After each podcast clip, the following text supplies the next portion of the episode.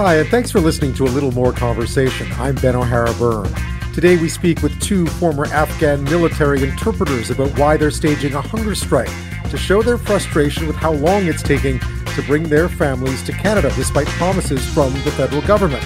They say the delays can be a matter of life and death for their loved ones. We find out why 200 current and former elite gymnasts and coaches are calling for Sport Canada to launch an inquiry into a toxic culture and abusive practices they say exist in their sport. But first, the former chief of the defense staff, General Jonathan Vance, pleads guilty to one count of obstruction of justice in an Ottawa courtroom in connection with an allegation of a sexual relationship he'd had with a subordinate, first published by Global News last year.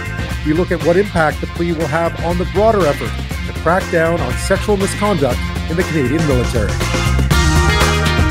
We're discussing a guilty plea to obstruction of justice today for retired General Jonathan Vance, the country's former chief of the defense staff. Defense Minister Anita Anand declined to comment on that case, but would say this. As Minister of National Defense, my responsibility is to continue to build an institution where everyone can work with the respect and the protections that they need to do their jobs on behalf of our country. Since February 2021, though, 11 senior Canadian military leaders, current and former, have been sidelined, investigated, or forced into retirement. Joining me now is Megan McKenzie, the Simons Chair in International Law and Human Security in the School for International Studies at Simon Fraser University. She's the author of Beyond the Band of Brothers, the U.S. Military and the Myth That Women Can't Fight. Thanks for being here, Megan. Thanks for having me. I guess the the obvious question, just your initial reaction to a guilty plea from someone who used to be this country's top soldier. Well, actually, I'm not surprised by the guilty plea. I think there's an overwhelming amount of evidence to indicate that he is guilty. So it would be very surprising if we had anything but a guilty plea. Um, so that that part isn't very surprising. How about the just the broader implications of this case? It came to symbolize something much bigger and much more profound about the Canadian military. Yeah, this case was very significant. It sort of was the first of a series of cases that showed a high level of dysfunction in the CAF when it comes to sexual misconduct. We had someone at the top of um, the defense forces facing very serious allegations and, and allegations that extended over a long period of time. And then after this case was um, after after it broke, we had a series of cases that actually still continue. So I think the public is very interested in this case and should be interested in this case. And seeing how it's playing out, I think is a, a you know victims are very interested to see uh, whether or not um, we're going to see different outcomes given all of the attention, all of the sort of new commitments the CAF has made when it comes to sexual misconduct and how it's going to handle it. When you look at this at some of the specifics of this case, how did it come to embody a lot of, of that dysfunction that you describe? I think what's in, interesting about this case and what is sort of illustrative of sexual misconduct, I think sometimes people can assume that sexual misconduct in the CAF or in other defense forces are sort of isolated incidents.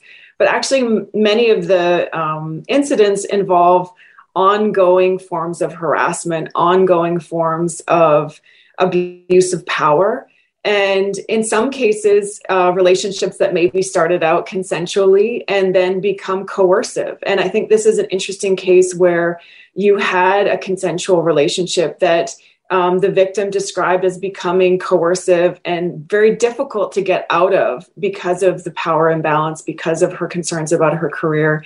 And so that that kind of illustrates some of the tricky elements when it comes to the military, where you have um, such a hierarchical insti- uh, you know institution. You have um, uh, service members having huge control over other service members' careers. And it becomes very difficult, I think, for victims to know how to navigate out of that without destroying their careers. I guess if you look at the facts of the case, one of the things that stands out is the idea that even after this was about to be made public, even after she had shared her story, he was still telling her to change her story.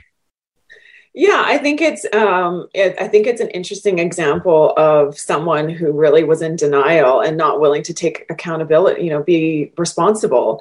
Um, I think you know this this obstruction of justice charge is very serious, and I think um, kind of confirms what the victim has said that this is someone who has abused his power when it comes to this relationship um, you know, I think there's evidence from from eyewitness and from colleagues that they were quite open about the relationship, even as Vance denied it. And I think that's really important to know that, um, you know, up until recently, Vance denied um, fathering a, a, child with with the victim, even though now we have a paternity test. So there's all kinds of evidence to support the victim's claims, um, and very little accountability on on his part in the um, in some of those statements that were read out today in support, um, again, the defense lawyer in this case, or the sorry, the the, uh, the prosecution had to remind the, the, court that that in fact uh, he was not the victim here. I think the what happened is I'm so outraged at what happened, and I do think that it painted Vance as a victim that he's had a loss as a result of this case that it's been detrimental to his ability to um, make money um, that you know all of the support and references to his you know it may be that he uh, served well but it is relevant to whether or not he committed a crime and whether or not he committed misconduct. And so i i really think that these character um, references of support should not be part of proceedings particularly when it comes to sexual misconduct because we know that the good guy defense um, actually is compelling for, for judges and for juries. Um, we see that in, in other high profile civilian cases where there's this presumed, um, you know, that, that someone is often it's only white men that, that, this defense works for, quite frankly, and, and that there's this presumption that they um, have so much more to offer society and that they're generally good human beings. And so um, that only works when you have all of this evidence pointing to uh, distractions i think which is in the form of you know career references. Taking the, the, the, letters of support into consideration but also taking the conviction into consideration. And some of the words we've seen of late from the minister of defense there's a, a report about to come out from uh, from louise arbour on this. Uh, are we moving in the right direction or was today evidence of something else I think today is evidence that um, despite all of the positive rhetoric so far and, and some positive efforts at change, I think the Arbour report is, uh, review is going to be very important um, and has already been very important. But I think there's still some systemic um, uh, problems that are, are not addressed, including having um, character references in a sexual misconduct and in a criminal um, in a criminal case. Um, I think ultimately we're going to have one of the most senior members of the Canadian Armed Forces who is accused of sexual misconduct, where there's ample evidence of misconduct, largely get away with it and and not face criminal charges. And I think that's disappointing um, and not doesn't bode well for those hoping for significant cultural change.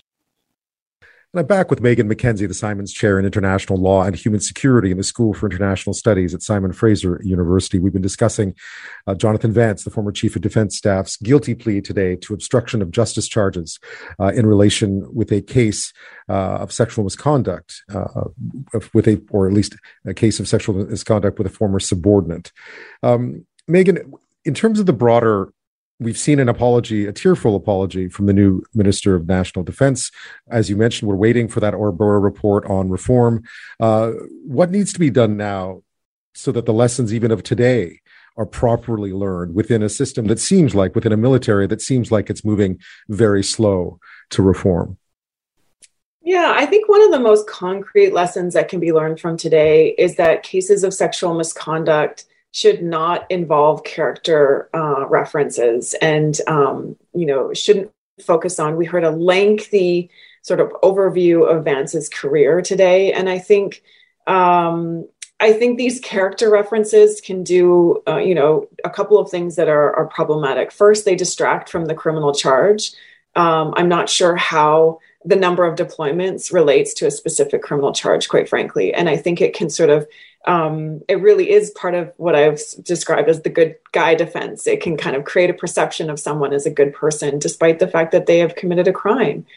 Um, and I think the other thing that those character references do is really show other victims and the, the victim in a particular case that senior members of the defense force have each other's back and that um, that really doesn't bode well, I think, for for um, broader efforts to change the culture and to to convince um, victims and other service members that the CAF really does have a zero tolerance, have zero tolerance when it comes to sexual misconduct. So I think that's a very concrete step that could take place both in the civilian context and um, uh, if if the military justice system is allowed to handle sexual misconduct cases again. Um, I think there there are certainly broader um, steps that need to be taken, but there are, you know, it is overwhelming. But I do think there's some concrete ones like that that, are sort of immediate that could take place. In terms of just the, the, the number of accusations and cases we've seen opened against senior leadership in the Canadian Armed Forces over the last while, uh, and again the apology from the Minister of Defence, the Arbour report. Um, has the ship turned at all? Do you think is is, I, I, guess I'm curious to just as as to whether this needs to be like they, it needs to be literally started all over again, or whether they're at least moving in the right direction. Yeah, I mean, I think that's a good kind of metaphor the ship turning. I think one of the problems for me is that you have the same drivers ultimately. You have existing service members, existing leaders. So, of course, there have been new appointments when it comes to culture, and I think those are good signals in some ways. But ultimately, you have service members who've had their entire careers within a system that's been described as toxic and dysfunctional. And so I'm not sure that culture change within the CAF can be led internally. I'm not sure that it can be led by, you know, driving the ship by, uh, from someone who who really um, has been internal to that. Whether or not, of course, they've they've been part of that toxic culture, but I, I'm not. I'm just not sure how culture change led by existing leaders is going to work. And so um, that's one of my biggest concerns is that there's such significant change needed, and I and I feel like um, what might amount what what we might see is sort of some just tweaks and some attempts to sort of retrain or just uh, you know slight adjustments when actually we do need a full turnaround. And this is obviously having a huge impact on even the effectiveness of our military or at least the quality of our military because literally i mean according to recent reports women uh, people who don't feel comfortable within the system are leaving and they're having trouble recruiting. Yes and understandably i mean this is an institution where it, particularly if you're a female particularly if you're racialized particularly if you're a sexual minority um, you have a very high probability of, of facing harassment or misconduct. And it's very unlikely that anyone will be accountable for that. I mean i don't know how you recruit into an institution with that kind of record.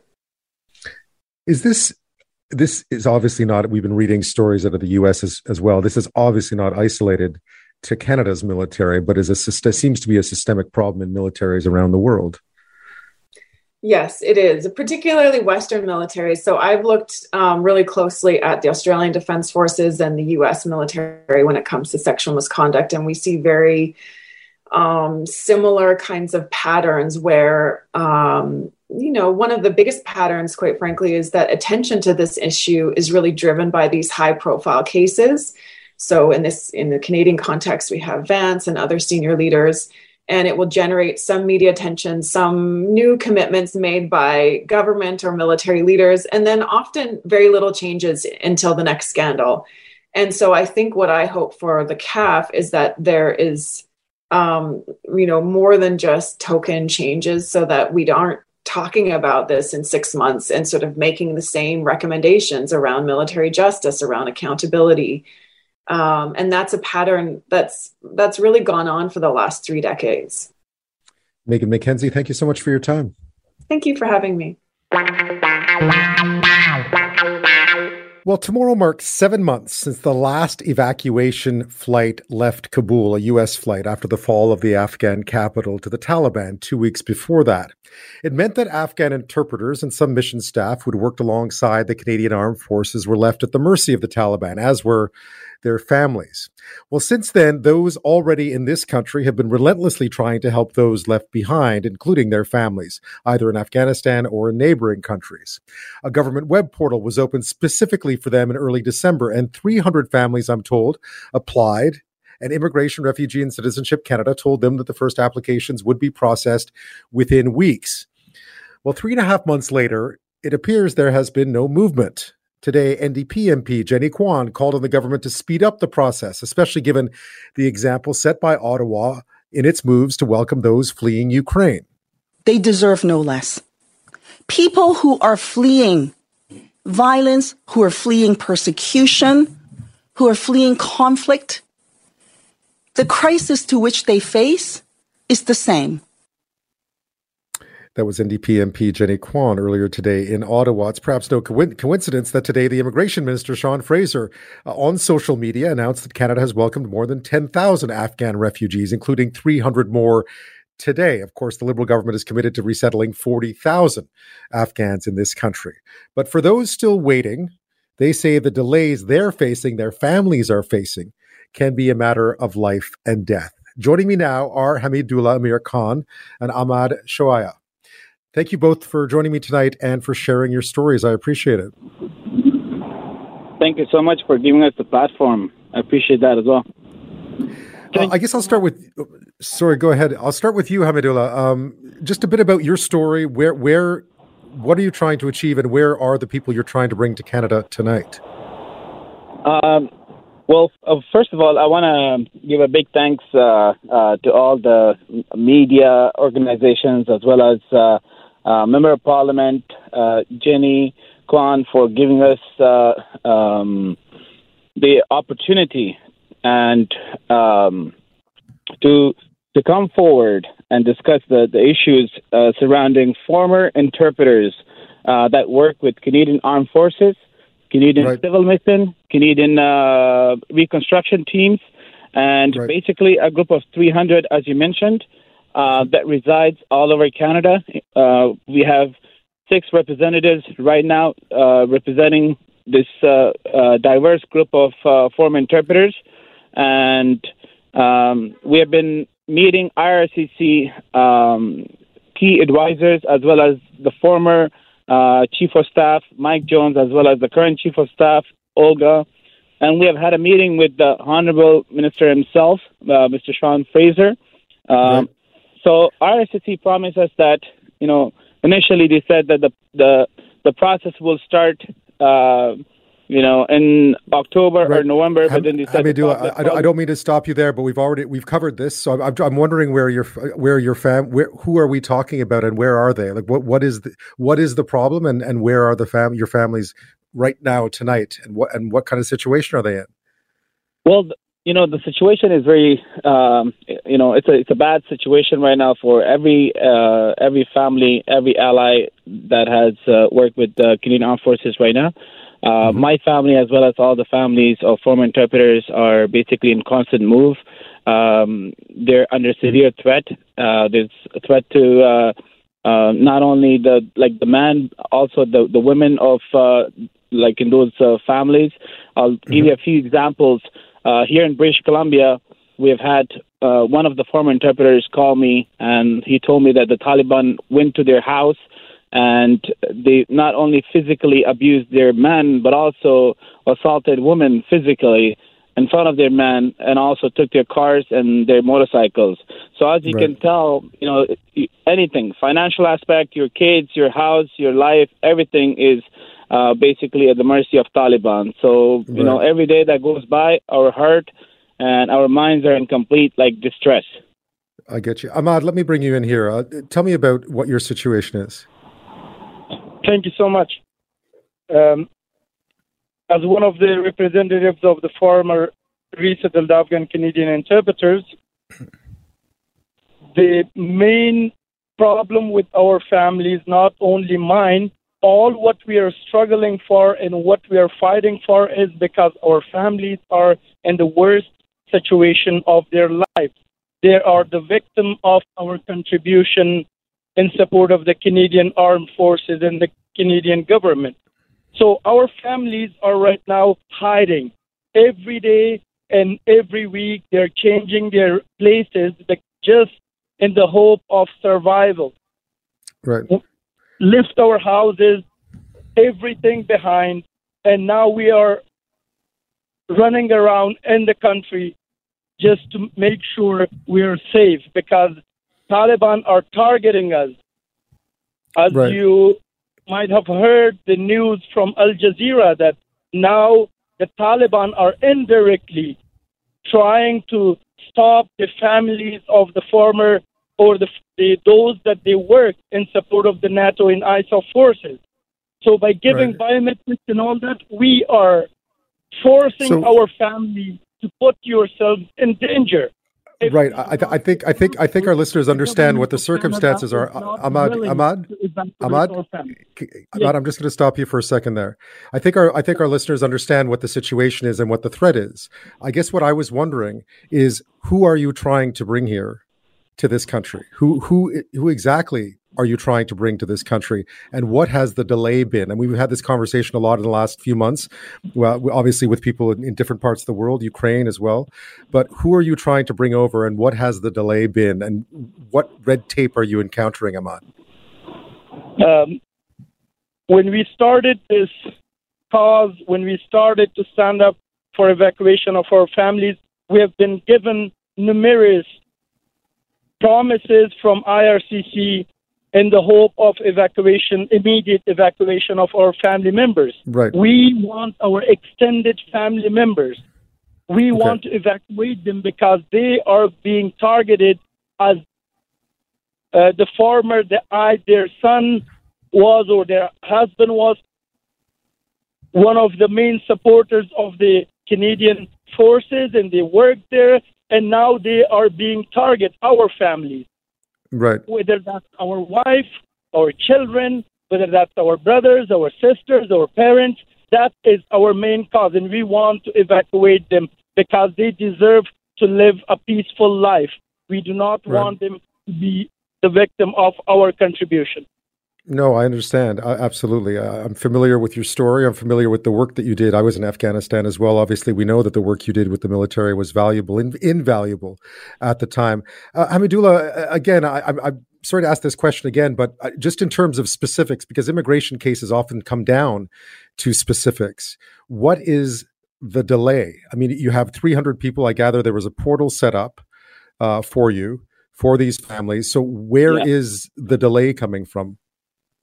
Um, basically, I'll, I'll describe everything like in, in, in, three phases just so we can identify the problem. So the first thing is um, the paper, the paper, um, you know, in what the paper uh, applications that IRCC asks us to submit.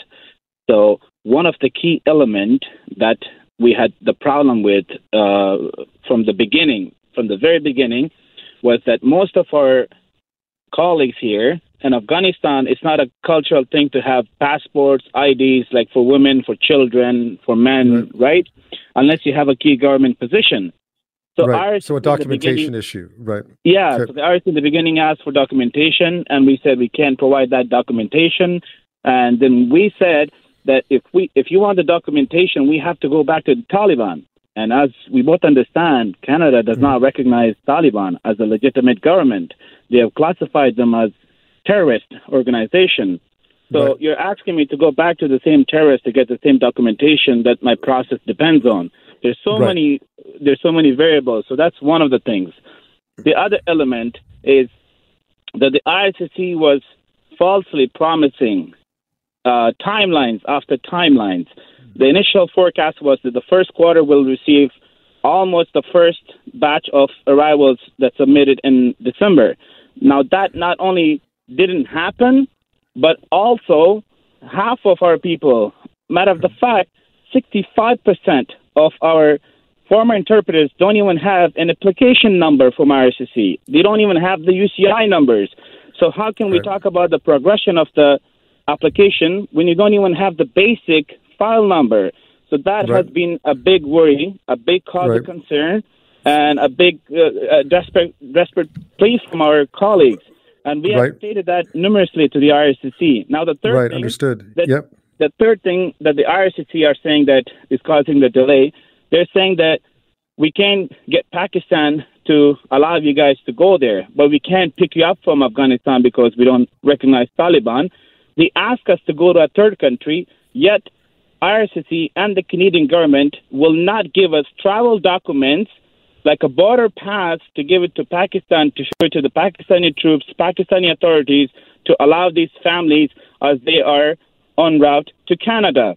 So that's that's right. like the three so, biggest. So so in a right nutshell, now. no no documentation, no case numbers for for many, and Yeah. no temporary travel documents to allow them to go to a third country to come to Canada. I'm just going to take a quick uh, quick break here, Hamidullah Amir Khan and, and uh, Ahmad Shoaib. I'll be right back. We'll talk about what you want to see to step up to speed up the process. What can be done. We'll be back after this. I'm speaking with Hamidullah Amir Khan and Ahmad Shoaib. We're talking about Shoaib, rather. We're talking about uh, 300 families that have applied to come to this country.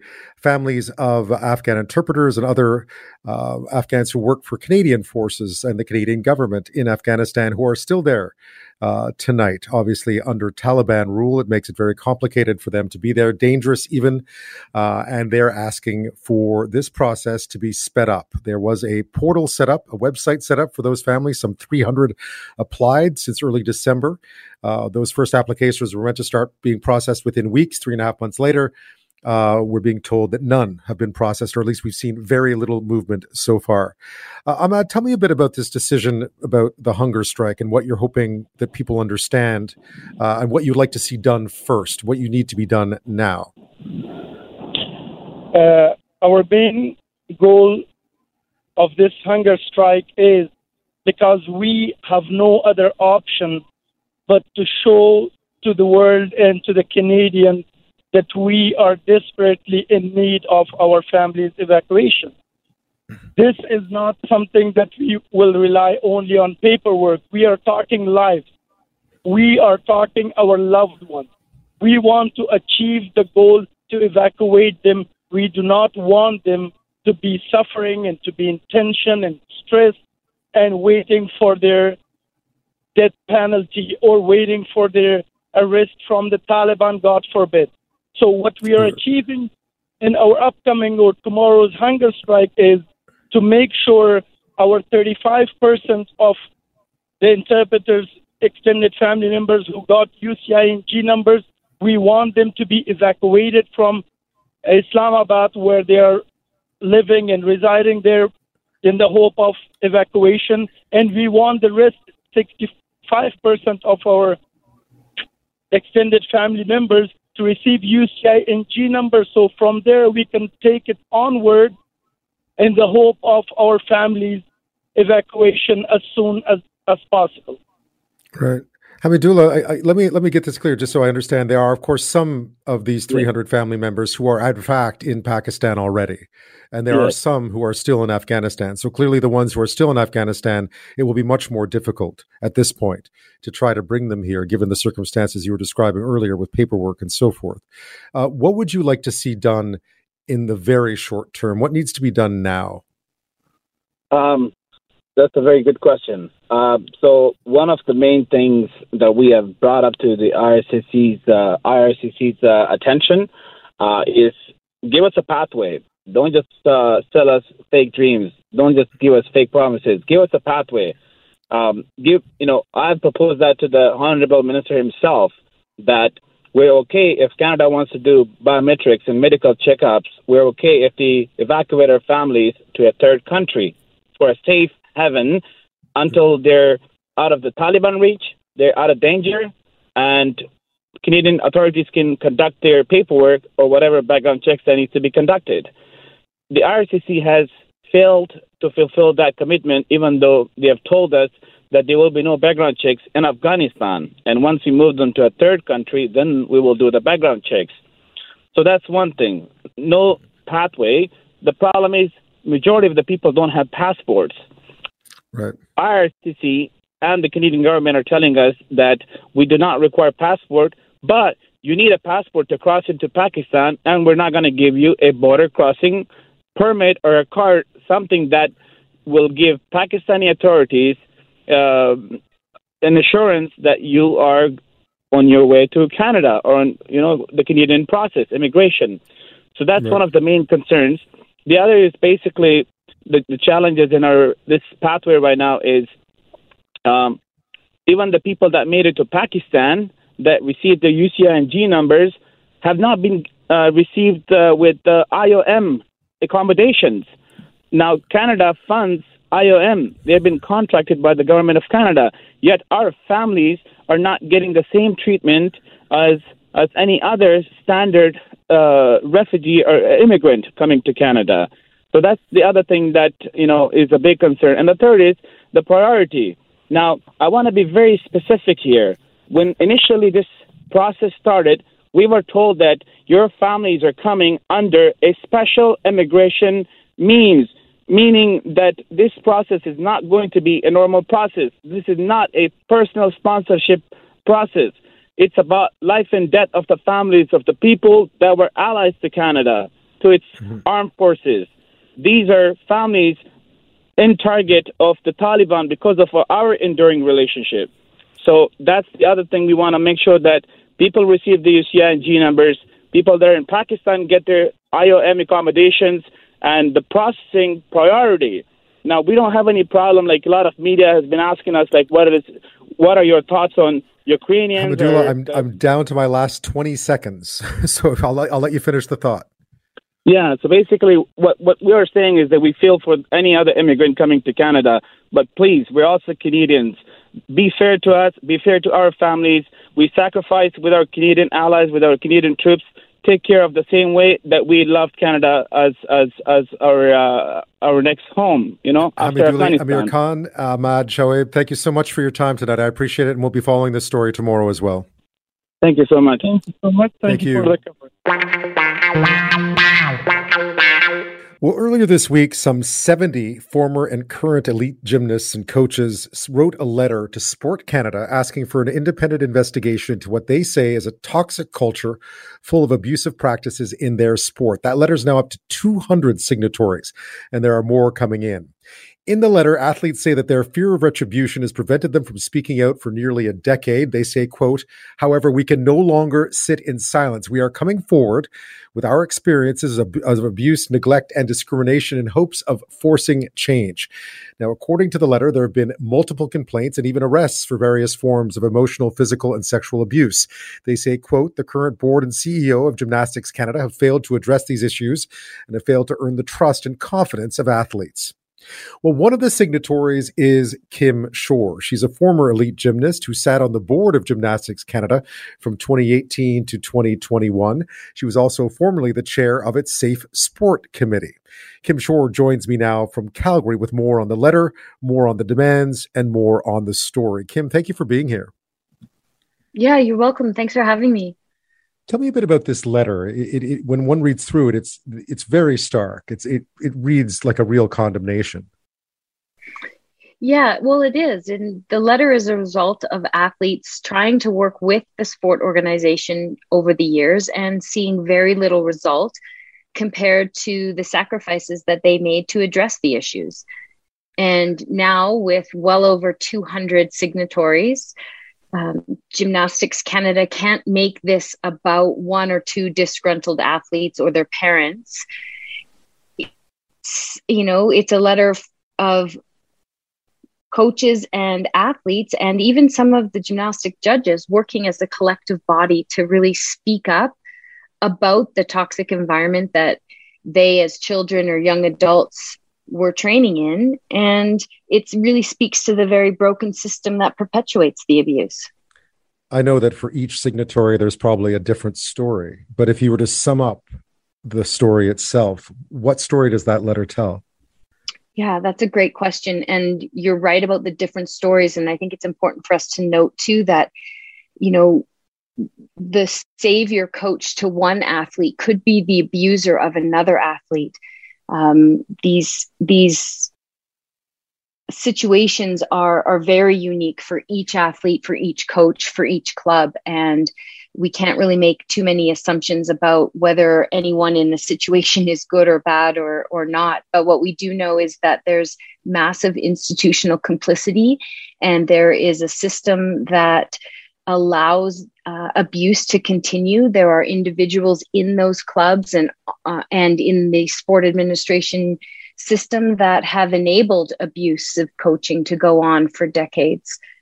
Um, so yeah, we're talking about some very very harsh treatment in their very most vulnerable developmental years, uh, yelling, hair pulling, rough handling, conditioning to the point of exhaustion or blisters and, and uh, burn from, say, a rope climb or repeated uh, attempts at a skill. We're talking about public humiliation, uh, being kicked out of practice for hours at a time, sitting on the cold tile floors by themselves in tears, uh, no parents on any of the the traveling, like the trips, etc. Uh, just overall super harsh environment, and it goes that all the way into actual physical abuse, such as you know, I know of instances of kids being slapped in the face or dropped on their heads, and I I know of uh, situations of sexual abuse and, and criminal behavior. This is obviously a condemnation, but also a cry. I, I, I, don't want to call it a cry for help, but it is certainly a demand for help. Let's call it that. What would you like to see done? What would like what would the 200 signatories like to see done now? Right. I don't think the athletes would mind if we said it was a cry because they'll they just want the result. Um, you know, they some of them are in a strength and some of them are in a place of real fear. Um, and serious compromised mental health because of their experience.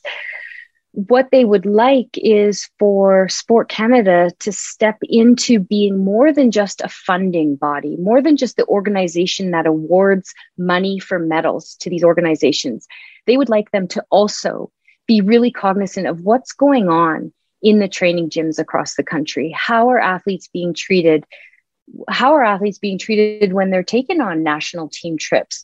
You know who are we having um, you know service and supervise these athletes when they're on a national trip? So they would like sport canada to have a real hard look along with the rest of us in a very transparent way. What is happening and how can we work towards improving the culture? Because even though i said all those awful things that you know, I know both first and second hand have actually happened in our gymnastics facilities. There are also hundreds of phenomenal coaches who are doing the absolute best for their athletes. It's not about their ego, it's about how they're developing the kids, and they're doing a phenomenal job. I've had the good fortune of as with those coaches. My my kids have had some of those coaches. Um, and yet those are the coaches that are also brutalized. They're the ones that are made to feel like pariahs in their own gyms and usually leave end up leaving the sport. So we all are crying for a shortage of coaches in gymnastics. But let's think about these toxic work that these coaches have to endure. How is it that the organization has lost the trust of the, of those athletes, and and how is it not able to get it back in order to to try to handle the situation internally for now? I just think it's gone beyond what any organization could handle. Um, you know, precedence has been set, even within the sport of gymnastics, that an investigation that is scoped by, funded by, uh, organized by the organization that is being investigated just doesn't have the the transparency and the the distance from those who are in positions of conflict to be considered as uh, credible. You know, we've seen uh, USAG, so that's the US Gymnastics Association, we've seen them conduct their own investigations and they they just don't lift up the carpet enough to to let the really ugly stuff come out and what these athletes want is for full transparency so that we can see into those dark corners and and really understand where are we at. Let's benchmark this and let's work on solutions that will improve the the health and well-being of of the athletes primarily and i think vicariously the coaches will find themselves in happier positions. And then we can really work towards allowing gymnastics to be the source of joy and excitement and and uh, you know amazing sport experience that it should be what has the reaction been so far to this letter? It has been phenomenal. I have to say, um, you know, all, I'm just the spokesperson for these athletes, and uh, which is a position of, of honor and trust that I, I really value. And I'm also getting some really nice um, support from athletes who say i've never been able to use my voice uh, but i think i feel like you're speaking for me and i so appreciate it that they feel like they're being heard. I have parents that are emailing me saying very much the same thing about how their daughters are still suffering from the abuse that they had in their days of training and that finally they're so relieved that someone is speaking out. And you know the athletes that are that are really the the strength behind this are feeling that way too. They're feeling galvanized. We've got tons of support. Just yesterday, uh, the Honorable Judge Rosemary Aquilina, who presided over the Larry Nassar sexual abuse uh, horrendous tragedy in the US, she wrote uh, a letter of support to the athletes in Canada and said that she stands with Canadian gymnastics and their call for accountability. So it's recognition like that that's that's really helping uh, keep the spirits and this and the courage of the athletes up. So, what now? What would you like to see from those who this letter is addressed to, uh, from all from all levels that could step in here? What would you like to see next? I think most importantly, we'd like to see a response from Sport Canada. I mean, that's what the athletes are really asking for. That's why the letter was addressed to Sport Canada and not to GymCan. Jim Can did come out with a statement uh, yesterday, and you know they they made an attempt to address some of the the requests and some of the maybe limitations of their ability to act they made an attempt but you know their definition of an independent inquiry is one that you know they've issued an rfp for a policy review. Well that is not an independent third party culture overhaul uh, a, a hard look into the delivery governance and culture of the sport. That's what is needed and that's why we need sport canada to be involved because they're that one step removed. They are the funding body. They have the money um, these these investigations are not easy. They're not they're not low cost. But you know if we can fix gymnastics who has a membership base of over 300,000 mostly young people mostly kids um we we have a model that we can apply to all kinds of sports in Canada. I mean, I, we're not alone in gymnastics, and we know this. I mean, it was the bobsled skeleton athletes that really inspired uh, the, this gymna- gymnastics group of athletes to come forward with their letter. And you know, we expect other sports will will follow suit because we've allowed sport in Canada to go off the healthy uh, path that sports should be on. Kim Shore, thank you so much for your time uh, and for telling us more about this important letter. Uh, and we'll see what happens in the next few weeks and months to see if uh, there is the kind of reaction you're hoping for. Great. Thank you so much, Ben.